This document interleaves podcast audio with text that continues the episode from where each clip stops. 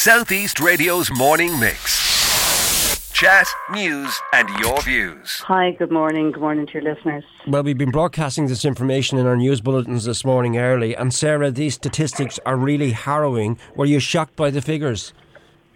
Unfortunately, I have to say we weren't shocked by the figures, and I think it's really important to say that we know that our figures, and that's you know over uh, nearly 27,000 contacts with our national helpline and our Dublin-based services. That is just the tip of the iceberg.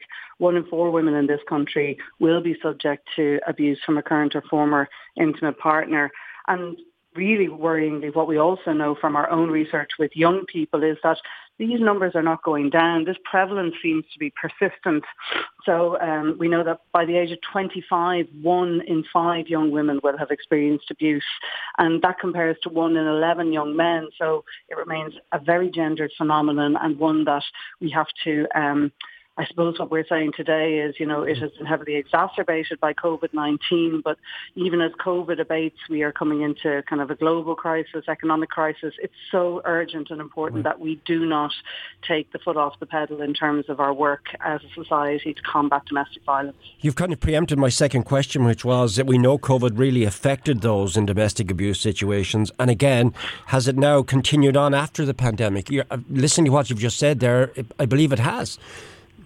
Absolutely. I mean, Women's Aid is, is nearing our 50th anniversary. We were founded in 1974 and, you know, year on year, the contacts, you know, increase and the disclosures remain extreme. The levels of distress certainly were seem more deep, more profound uh, over the last two years. And I think a lot of that was because the systems and structures that you know, are in place um, to uh, to to try and support and enable assistance to victims of domestic abuse, they were really compromised, and that ranges from our informal supports, like our family and friend support networks, you know, where through isolation and uh, you know public health measures, we weren't able to have that level of contact.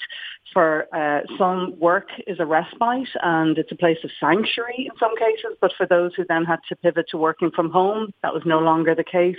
Um, and we also, for those who have to navigate both the criminal and the, the civil law system, the family law system, those systems were under terrible pressure even before COVID-19. And now um, we have extremely long waiting lists. We, we urgently need more judges. So the systems and structures right. were impacted, which meant that it was more difficult the very nature, the terminology domestic abuse, because in many cases, maybe in most cases, you're actually living with the person in question, means that often the incidents aren't reported. What advice do you give to somebody who's listening to us this morning, who's living in these difficult circumstances and has a fear of reporting them? Well, yeah, absolutely. I mean, it, it is. It's not always the case that somebody may be living with somebody, and it is important to know that if if anyone is experiencing serious, uh, you know, significant abuse from a former partner or from somebody who they are not cohabiting with, the law also offers protections and support to you.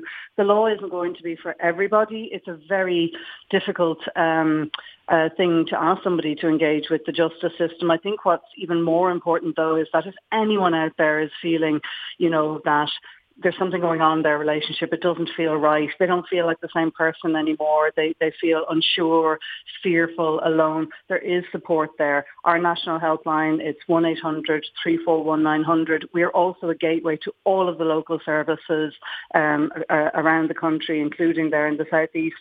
And I think crucially what we would say is if something is going on, please speak to somebody, you know, and that could be a friend, a family member. One of the most common tactics used by abusers is to isolate, to use a pattern of behaviors to isolate and shrink somebody's world. So, you know, reach out, speak to, you know, a sibling, a friend, a colleague, say, you know, um, things aren't really going well. I, I need to talk. And that's the first step. All right, and the actual services that you offer then, what are the main ones, please?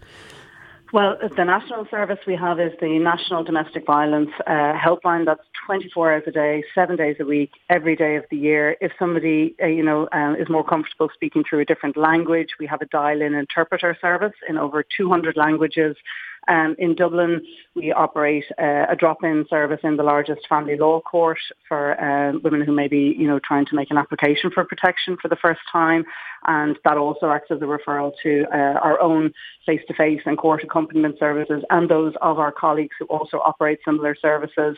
And then we have a high-risk support project, which we're delighted to say now in 2022 we've received support from the Department of Justice to start an incremental national rollout, and that's done in partnership with An Garda Síochána. But yeah. we also operate a lot of awareness um, for young people in particular, we have our Too Into You. It's a, it's a separate website, 18 to 25s and even younger. Advice on healthy relationships versus unhealthy relationships, red flags and support available for them.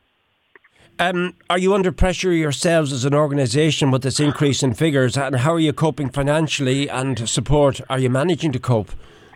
We've been absolutely blown away by the uh, support from uh, private donors, you know, small grants, and of course we're always very grateful to have received our statutory funding, which contributes to our frontline services. So in the in the last two years, that has allowed us to keep uh, everything afloat. In some cases, to expand our services and also to invest in areas like I mentioned that really underserved cohort of young people um, to kind of raise that awareness for them. And we have pilot programs that we really hope we'll be able to sustain our funding for, such as our maternity project, which is engaging now with four of the main maternity hospitals around creating, uh, co-creating training to better support responses uh, to pregnant women who uh, may be at risk of abuse or um, or postpartum, and um, and we have a dedicated outreach service, you know, which works uh, in cooperation with the social work teams there. So really important work we've been able to do,